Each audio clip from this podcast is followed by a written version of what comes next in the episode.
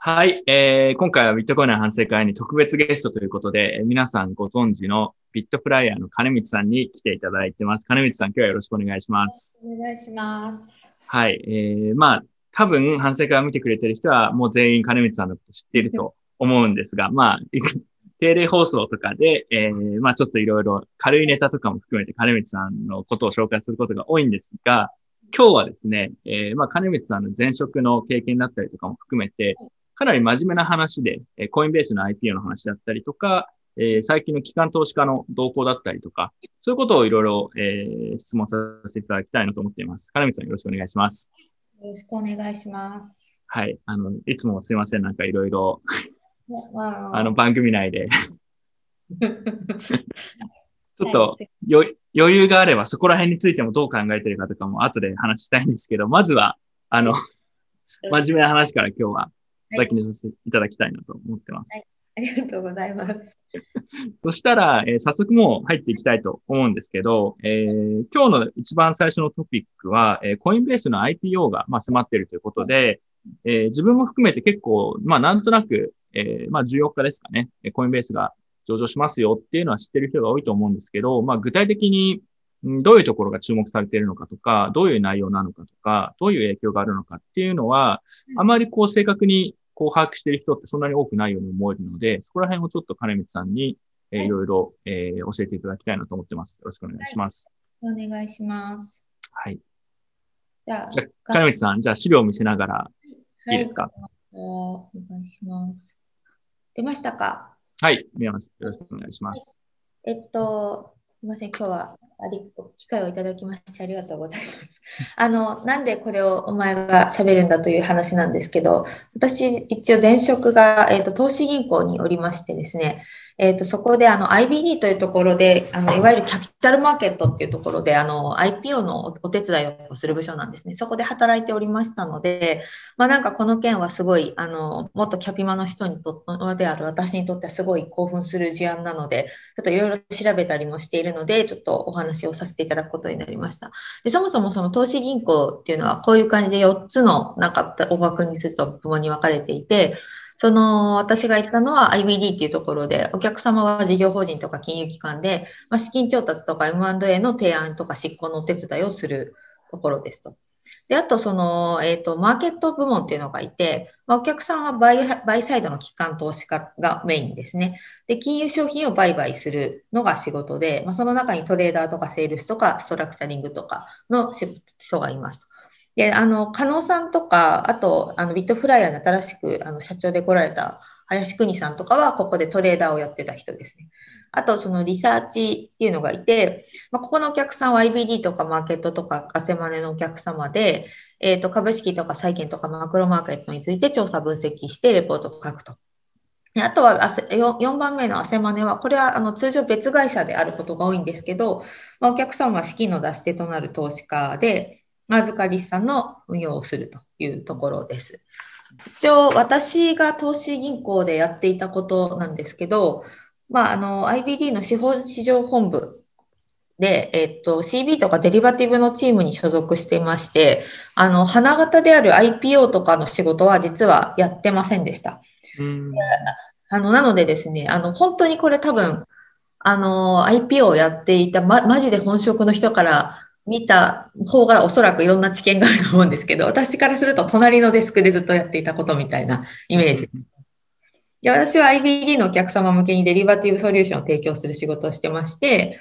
まあ、あの、例えばですけど、まあ、社債発行するとクーポンが高いから シービー を発行したいけど、シーディーエス がワイドだから銀行からリバ債を取りたいとか、まあ、ドル建ての社債高い調達したいけど、クレジット的に難しいので シービー で調達したいとか、まあ、エムエー が起こった場合に外貨を調達するんだけど、あの エムエー が起きなかった時に消滅する為替予約をしたいとか、まあ、なんかそういうちょっと変わったことを、そのデリバティブソリューションで解決できないかな、みたいな相談を受けて、まあ、それどういう形だったらリスクヘッジできるかみたいなのをトレーダーとかに聞いて、まあ、プライスつけて、あの、アイビーさんに提供するみたいな仕事をしていまして、その辺の目線はトレーダーに聞くんですけど、まあ、加納さんとかはその時のトレーダーとしてよく聞いてて、まあ、この会社のそのデリコールオプションってどれぐらいのボラティリティで売れますかねみたいな話を聞きに行ったりして、あの、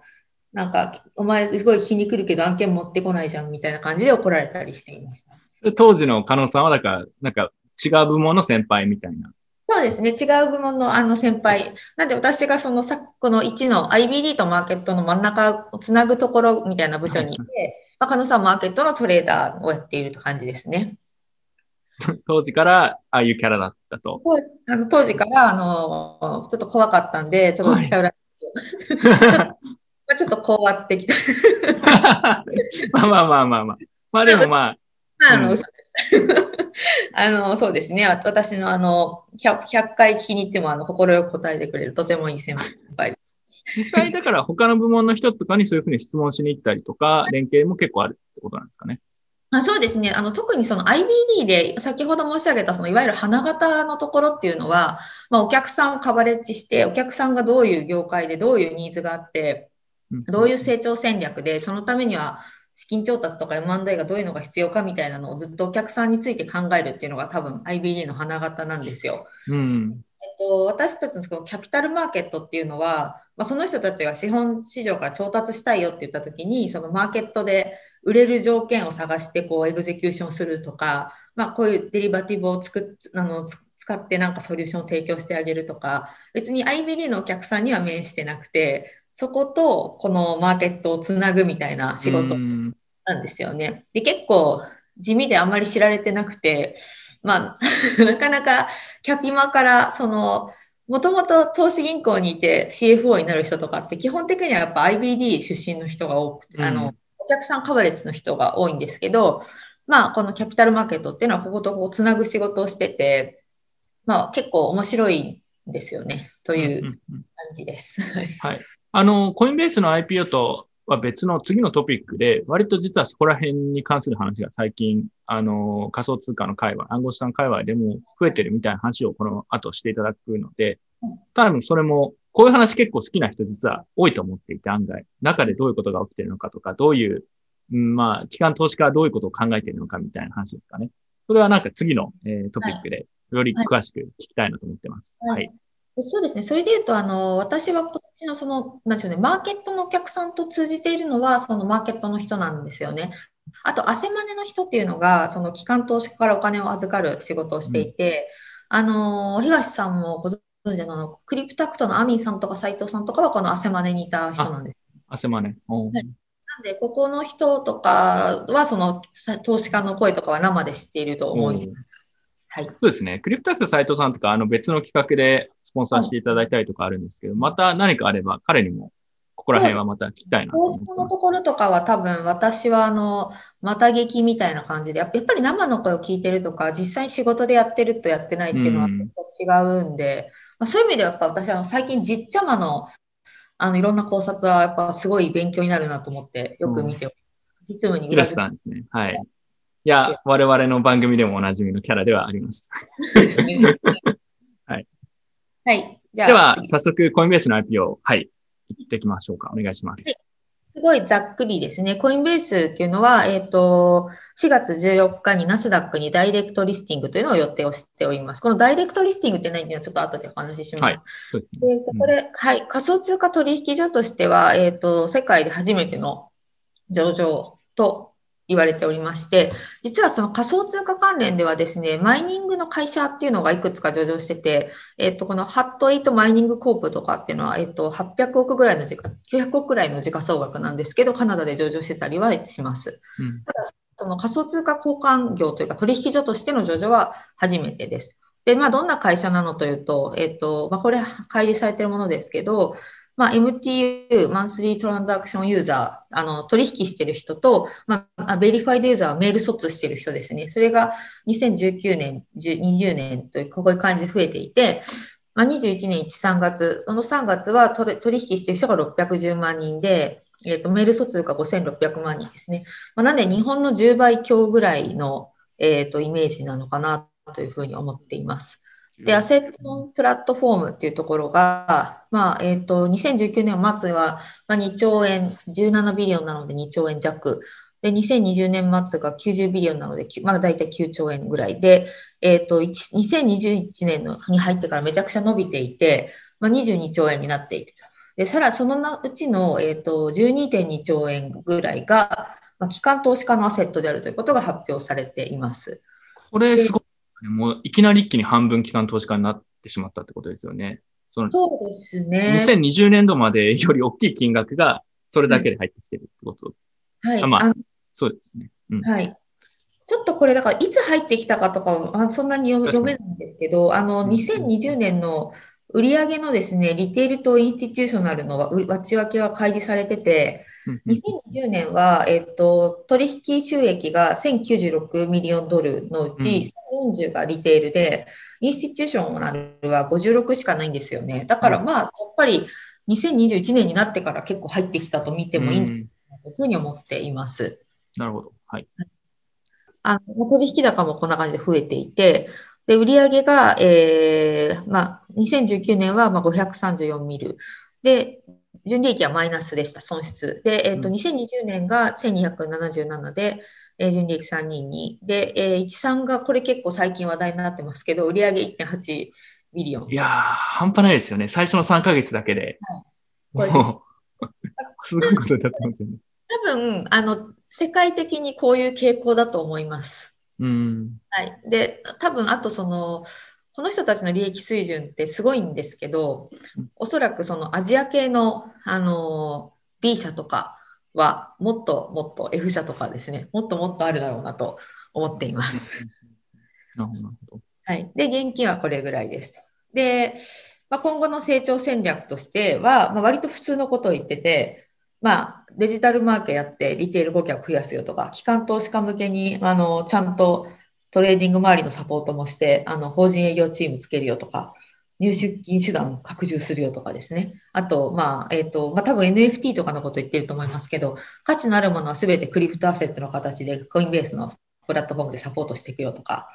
あと、えー、クリプトベースのイノベーティブなものを作っていくよとか、まあ、法人の余震とかもこう、クリプトにつけて、あの、紐付けてやっていくよみたいなことを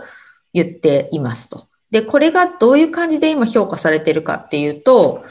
えっと、直近のあの日経に出てるんですけど、まあ、時価総額ななちょうえん超で上場するんじゃないかみたいなことを言われています。うん、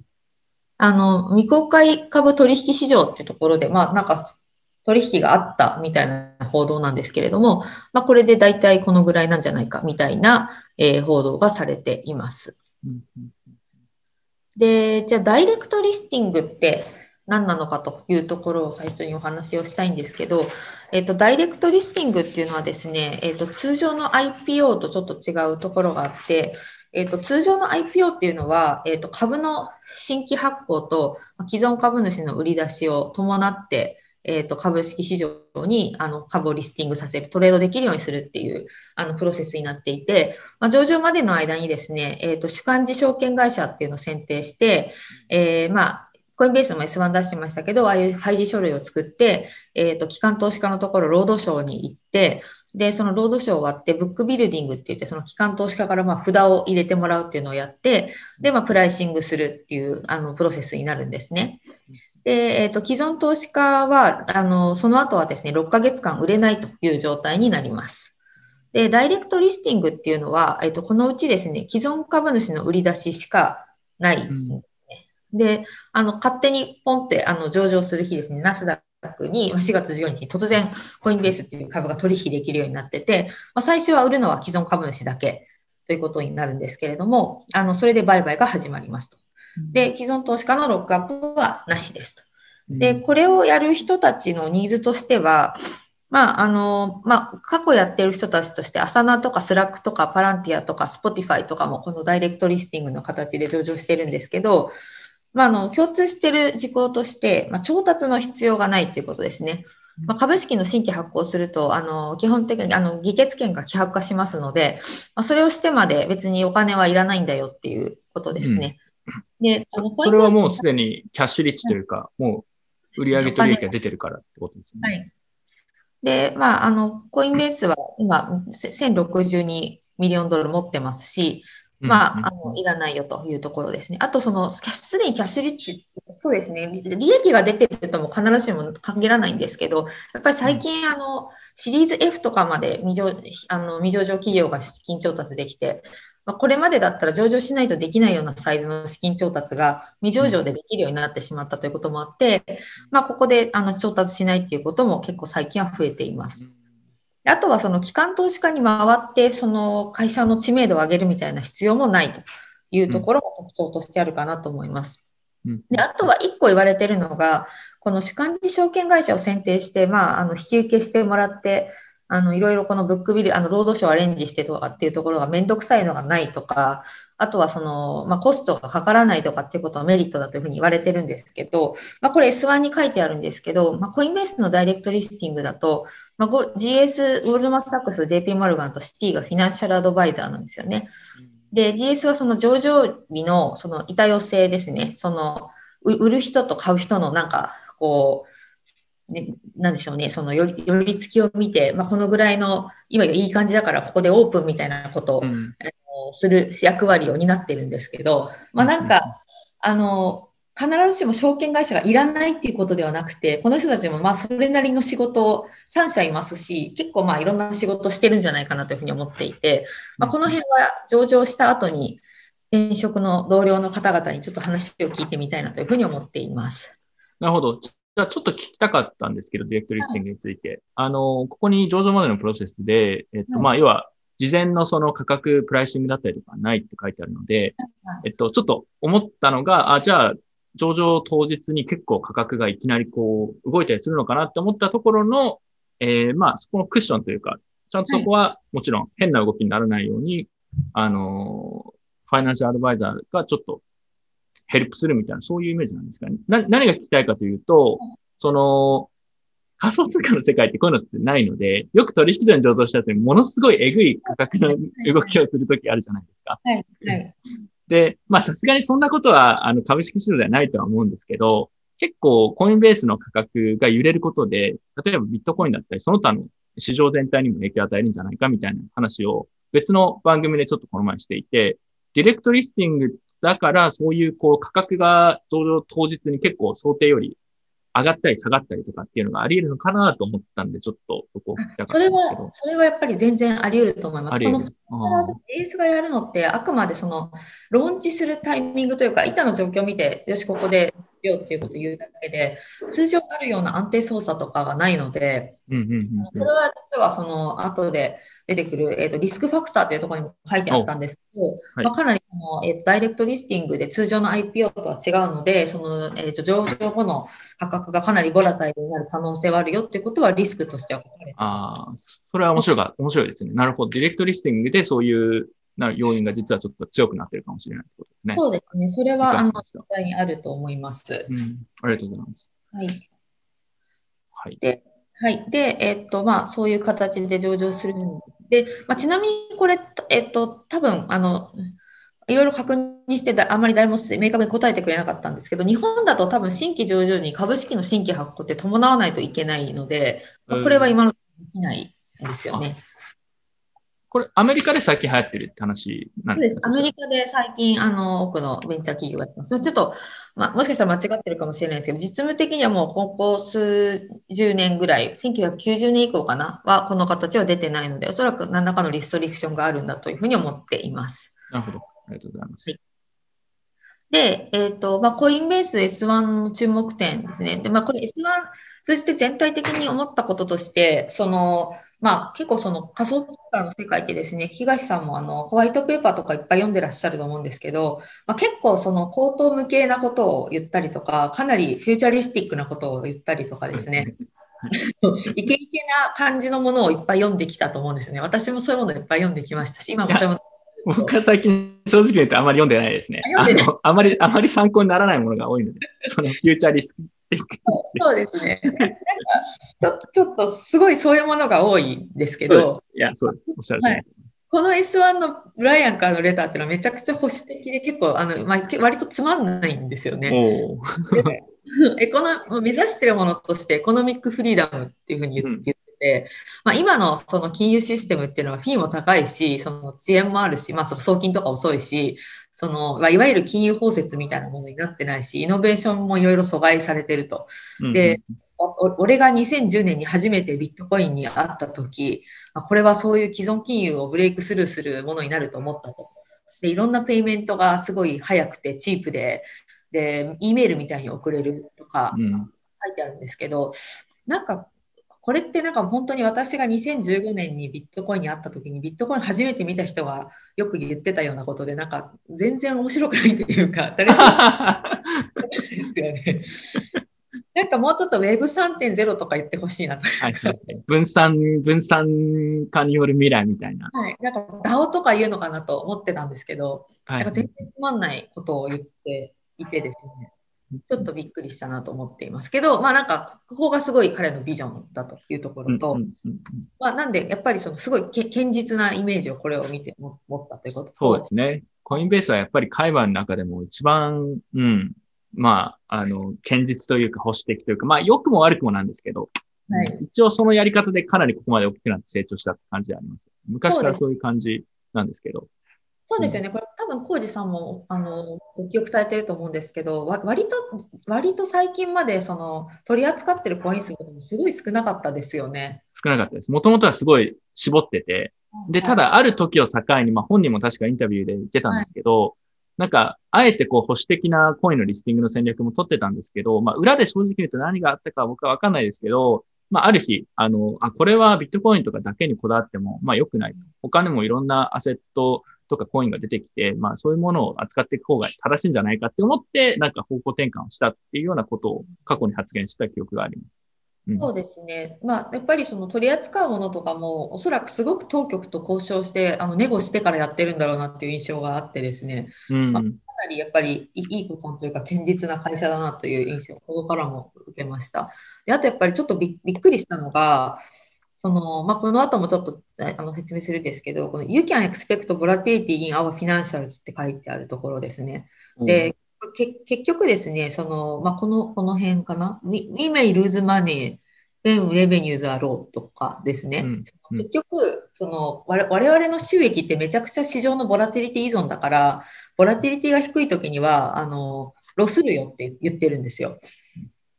で、将来的には、えっと、これがですね、まあ、トントンになる。こういうブレがないようになっていき、いっていきたいし、まあ、あの、将来的には、この、えー、ロン、ロングタームでは、えーと、スムーズアウトするよというふうに言ってるんですけど、まあ、これも全然その株の投資家には刺さらない説明なんですよね、普通は。ああ、なるほど。面白いですね。はい。なんかもっとガンガン成長するぜとか、タムはこんなにあるぜとか、もうそこに向かってステーブルに成長していくぜみたいなことが聞きたいのに、まあ、ボラティリティ依存ってそもそもすごく株のあのマーケットからすると良くないことなのに、うん、まあ、それを明確に シーイーオー からのレターで言って、さらに、まあ、短期的にはロスするぜみたいなこともっていうのはけ結構すごいなというふうに思いました。あ、これ特殊なんですね、こういうやっぱり上場前に。えーとまあまあまあ、特殊というか、そうですね、やっぱり過度な期待があるっていうところがあの背景にあるんだと思うんですけど、うん、やっぱりあの直近のフィナンシャルとか見るとものすごい伸びていて、うんうん、まあ、これが継続するのかみたいなあの質問とかもと多分 あ, あるんだと思うんですよ。なるほど、なるほど。そこに対しては、まあ、そうじゃないよということはやっぱ言っておかなきゃいけないっていうことなのかなというふうに思います。まあ、まあ、確かにこの業界って、まあ、サイクルみたいなのがあって、バーンっていった後に、こう、やっぱり結構冬の打ち台が来るみたいなのも、まあ、すでに何回もあるので、まあ、釘を刺してるというか、はい、まあ、今絶好調だけどってことなんですよね。まあ、自分からするとそんなにこう違和感はないんですけど、株式市場の人からするとちょっとこれはなんか、なんでこういう書き方するんだろうっていう感じなのかもしれないです。まあ、私もキャピマだったので、その、例えば株の、なんでしょうね、その、アイピーオー する企業とかに対しては、あんまりこういう見せ方は、うん、い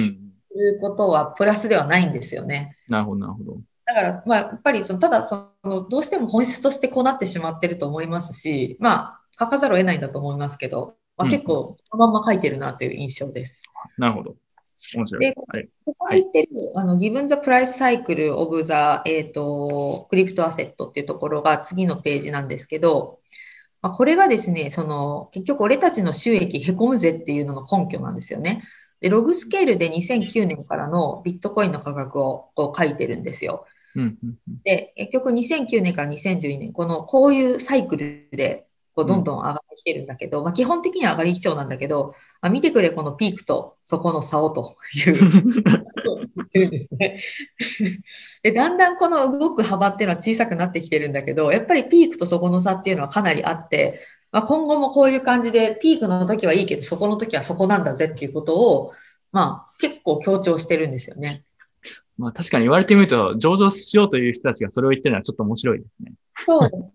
け結構あの、まあまあ、多分ですねこれ先ほども申し上げましたけどフィナンシャルアドバイザーの人たちが、まあ、その通常フィナンシャルアドバイザーの人たちですね目論見書を作って、えー、と投資家に配るときにあのアメリカだと テンビーファイブ オピニオンっていう、まあ、なんかこれ俺たちが見たしその大丈夫だよみたいなオピニオンを出すんですよ。で、あれ、すみません、ちょっとこれ、えっと、出す主体が証券会社だったから、ローファームだったか、ちょっと今忘れてしまったんですけど、そのテンビーファイブオピニオンっていうのは多分ないから、すごくあの緩いのかと思いきや、多分全然そうではなくて、あの、証券会社とかローファームとかが見て、いや、これリスクだろうって思ったものを、まあ、すごくちゃんと載せてるっていう感じですね。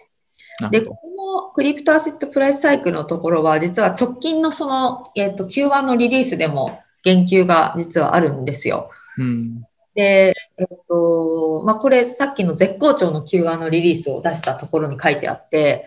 で、まあ、これ、あの、前も言ったけど、あの、プライスサイクルあるから、今いいけど、どうなるかわかんないよ、みたいなことが書いてあるんですね。うん、で、えっと、あとにせんにじゅういちねんの、その エムティーユー ですね、っていうののポッシブルシナリオっていうのがあって、まあ、今さっき見ていただいた通り、えっと、まあ、ろっぴゃくじゅうまんにんじゃないですか。うん、なんですけど、シナリオとして、えっと、一番いいのが、えっと、にせんにじゅういちねん通してななひゃくまんにん。これが一番いいシナリオです。で、ミッドが、えっと、ごひゃくごじゅうまんにん。で、その、なんでしょうね。すでにミ、ミッドで今より減ることがもう前提なんですよ。で、ローでよんひゃくまんにんということになっていて、で、結構なんでやっぱりその、今ってかなり、いい、いいんだよと。だから多分落ち込むよみたいなことをここでも言っているというのが、まあ、あの、まあ言わざるを得ないんでしょうけど、すごいなという印象を持っています。で、まあ、あとですね、その、収益に占める取引手数料の割合っていうのも通常だとこの アイピーオー 時にはかなり懸念されるポイントなんですね。えっと、トランザクションレベニュー出てますけど、まあ、にせんにじゅうねんは はちじゅうろくパーセント、にせんじゅうきゅうねんは はちじゅうななパーセント が、まあ、この取引手数料から来ているものですと。で、ここに書いてあるサービスラインナップのうち、この青いのが、えっと、トランザクションフィーで、この水色のものがそれ以外のフィーなんですけど、うん、結局それ以外のものっていうのが実はあんま伸びてないんですよね。まあ、ストディとかもそうなんです。ボローとかもそうなんですけど、その割合がにせんじゅうきゅうねんからにせんにじゅうねんあんまり変わってなくて、結局取引量依存で、取引量が下がったら下がっちゃうビジネスモデル、あの収益も出ないビジネスモデルだよねっていうのは、まあ、かなり明確に出ているんですよね。うんでもちょっと質問なんですけど、これ エフワン の資料にどこまで書いてあったかわからないんですけど、ね、ただにせんにじゅう、にせんにじゅういちねんに入って、圧倒的に機関投資家の割合が一気にまあ伸びたんじゃないかって話があったんで、これももしかしたら改善されてるのかもしれないなと今ちょっと聞いた、聞いてて思ったんですけど、そうですね、今まで多分これは要は機関投資家、すいません、えっと、一般投資家依存が強かったからこういう感じだったのかなと思ったんですけど、もしかしたら今ちょっと違うかもしれないってことですね。機関投資家はまたちょっと違うニーズがあるはずなので。そうですね。コストリーのところとかがもうちょっと伸びてる可能性はありますね。うんうん、その辺はちょっとあの開示を待ちたいなと思いますけど、彼らからするとやっぱりこの青いところ、水色のところを伸ばしていくっていうのが、多分こっちが安定収益なんですよ。うん、あのイメージのサブスクリプション&サービスレベニュー。こっちがトランザクションレベニューで、で、こっちは変動するけど、こっちのサブスクのところが安定的に伸びてるよっていうのが、株のその銘柄のストーリーとしては多分美しくて、この安定的に伸びていってるサブスクの部分に、このビヨンビヨンなってるトランザクションが乗っかって、まあ、こうなってるよっていうのが多分投資しやすいストーリーなんですよ、ね。なるほど、なるほど。で、それがちょっと今のところまだ見えてこないっていうのは、まあ、ちょっと普通に考えるとあまり良いことではないですね。株式投資家の視点からするとリスクって感じですね。そうですね。株式投資家の視点からするとリスクというか、うん、あの、バリュエ、さっきちょっと後ほど出てきますけど、バリュエーションを高くできない要因っていう感じです。うん、なるほど。で、まあ、ここもそのバリエーションを高くできないなと思っているところの一つなんですけど、まあ、これもよくこれを書くなと思うんですけど、これがなんかマンスリートランザクションユーザーズ&クリプトアセットボラティリティで、でこっちもトレーディングボリューム&クリプトアセットボラティリティって書いてあるんですけど、これ結局何を言ってるかというと、えっと、もうボラティリティが高いときは盛り上がって、低いときは盛り下がるよって言ってる。正直ですね。当然マーケットものなんで、あの世の中のマーケットものって全体的にこう、こうなんですけど、まあ、これって一般的にその金融のこういう特性ってあんまりその株式市場から高く評価されないんですよね。うんうん、なのでここもやっぱりその、あ、これ 言, 言っちゃうんだねっていうか、やっぱりそうだよねっていうのはすごい印象としてはあります。で、まあ、あとはやっぱりそのビットコインの価格にすごく依存して、あのこの、えっと、プラット、あの、預かり資産も伸び、変わりますし、あとこのイーサと、先ほど小路さんがおっしゃった、その彼らのもともと取ってた戦略によるんですけど、まあ、イーサとビットコインにすごい偏ってるんですよね。うんうん、プラットフォームっていうのが。なんで、これもやっぱり株式投資家からするとすごいリスクなんですよ。うん、で、ちょっとこれ株式投資家からすると、もっと、その、まあ、バランスよくと、ビーティーシー 依存だったりとか、うん、イーサ依存はできるだけ避けてほしいっていうふうに思ったことを。なんですかね。ここら辺結構面白い話だと思うんですよね。その、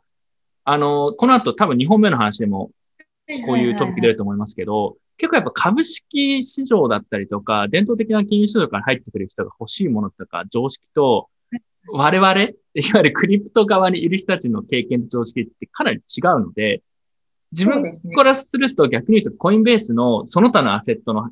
比率が高いと、むしろ不安に思うと思うんですよ。僕は、どちらかというと。はい。そんなにこれ大丈夫なのかみたいな。でも、伝統的な人からすると、ちょっとこれ偏りすぎなんじゃないかっていう発想になり得るってことなんですか？あの、それはやっぱり、あの、すごい、あの、こ、こうじさんの、あの、私、私ももうクリプトが長くなってしまいましたので、これを見てむしろ健全じゃんって思うんですけど、一般的な、あの、私からすると、そのやっぱ、分散、分散イズなんかグッドみたいなところがあるんです。そうですね。で、やっぱこれを見たら、その株の投資家の人は、じゃあこれだけクリプトアセットがあって、なんで ビーティーシー がそのキングでいられるという保証があるんだと。はいはいはい、ビーティーシー がダメになったらこの会社ダメになるじゃん、みたいな。っていうふうに思っちゃうんですよね。まあ、わかります。あの、そういう考え方なんだろうなっていうのはなんとなくわかるんですけどね。結構面白い違いだなとは思います。そうですね。うん、で、あとですね、やっぱクリプト、あの、この、ブロックチェーン企業がその アイピーオー するときって、そのふたつの多分やり方がある、あるんじゃないかなと私はずっと思っていて、その先ほど申し上げたそのサブスクリプションとかサービスのところの将来性をすごい謳う。で、その、うん、このトレーディングレベニューっていうのは、まあ今はすごいそこが儲かってるけど、まあそこはボラタイルだし、いずれそのサービスのところがこれを抜いていくんだよみたいな。俺たちのメイン、メインビジネスはあくまでそのサブスクリプションビジネスであったり、まあダオ、まあ、ダオ、ダオのビジネスってよくわかんないですけど、ウェブスリーてんゼロ 的なものであったり、そういうものなんだよっていう見せ方をして、その、あんまり金融っぽくなく見せるっていうやり方もあったと思うんですよね。ただもう、コインベースって思いっきりその、あの、フィーの、あの、収益のきゅうじゅう、はちじゅっパーセント が取引手数料なので、もう金融企業、ボラティリティ依存だよとして見せざるを得なかったという感じなのかなというふうに思っています。うん、うん、うん。なるほど。